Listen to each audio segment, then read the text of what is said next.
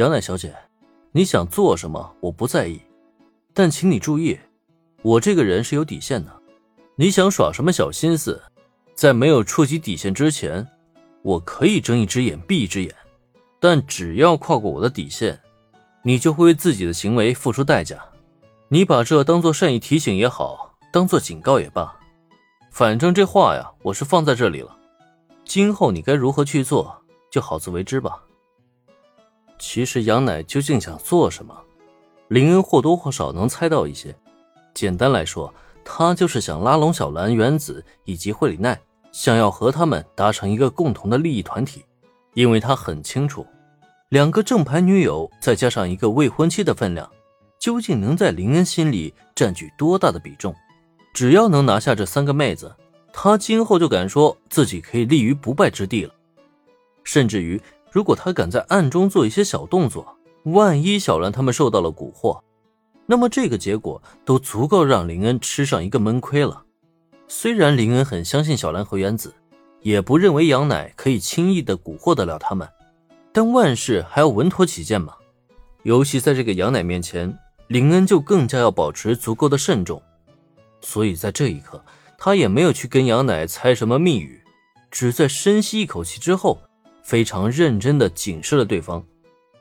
虽然林恩的声音很轻，可传入杨奶的耳中以后却极具分量，这让他禁不住的错愣片刻之后，又甚至沉默了好一会儿，才终于将这一切消化完毕。杨乃很清楚，眼前这位林恩少爷。他真没有许多豪门贵公子身上常见的嚣张跋扈，更没有让人讨厌的不可一世的骄傲与自负。但今天，他好像又重新认识了这位林恩少爷，尤其脑海中还回想起那一句“好自为之”，让他瞬间收敛起脸上的笑容了。提醒或是警告吗？原来这位林恩少爷所拥有的，也并不仅仅只是那温柔的一面啊。我。明白了，今天是我得意忘形了，抱歉，林恩少爷，我会反省今天的行为的。面对眼前的一幕，杨乃深知自己绝对不可以惹怒林恩，不仅是因为雪之下家还需要林家的庇护，更因为林恩本身所拥有的能量就足以摧毁他目前所拥有的一切了。在这种情况下，他唯一能做的就是立刻为自己的行为道歉。凝视雪之下杨乃良久之后，林恩微微叹了一口气。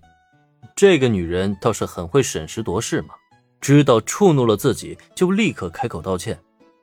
在这种情况下，他反而不好揪着不放了。行吧，既然你还知道反省，那这件事情就先这么算了。不过你要记住，别再有下一次了。其实说到底，杨乃此次拉拢小兰他们。并没有对林恩构成什么实质上的危害，他现在敲山震虎，也不过是想单纯的警告一番。既然目的已经达成了，林恩就没有必要再继续纠结下去。不过，就在他最后警示了杨乃这一句，打算点到为止之际，请放心吧，林恩少爷，我知道你在担心什么，我也保证今后不会越线。不过，林恩少爷你也知道。